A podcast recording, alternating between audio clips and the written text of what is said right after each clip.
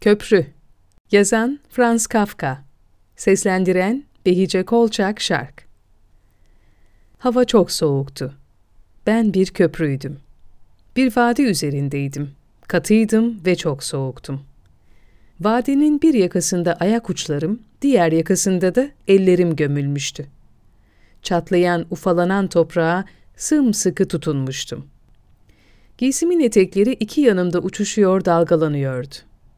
Çok aşağıda, derinlerde, buz gibi bir nehir içindeki alabalıklarla gürül gürül akıp duruyordu. Bu geçit vermez yüksek yere kimse gelmezdi.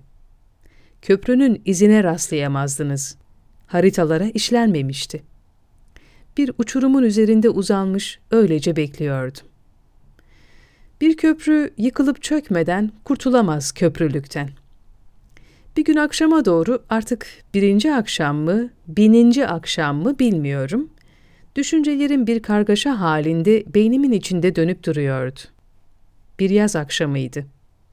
Nehrin gürültüsü her zamankinden daha da artmıştı ki, ansızın bir insanın ayak seslerini duydum. Bana doğru, bana doğru. Toparla kendini, hazır ol korkuluksuz köprü.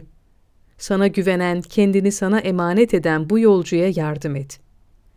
Eğer kararsızsa adımları, hissettirmeden onları düzelt. Eğer sendelerse ona neden yapılmış olduğunu göster ve bir dağ tanrısı gibi savur onu toprağa doğru. Geldi, demir uçlu bastonuyla şöyle bir yokladı beni.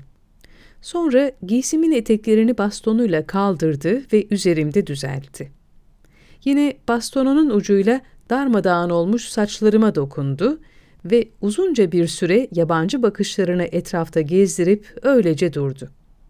Düşümde dere tepe adamın peşinden seyirtiyordum. Birden her iki ayağıyla bedenimin tam orta yerine atladı. Ne olduğunu anlayamadan müthiş bir acı ve korkuyla dona kaldım. Kimdi bu? Bir çocuk mu? Bir düş mü? Canına kıymak isteyen biri mi? Bir kanun kaçağı mı? Bir yok edici mi? Onu görebilmek için arkama döndüm. bir köprünün arkasına dönmesi. Daha tam dönemeden çökmeye başladım. Hızla akıp giden nehrin sularında beni hep sessiz sakin seyreden keskin kayaların sivri uçlarıyla şişlendim, paramparça oldum.''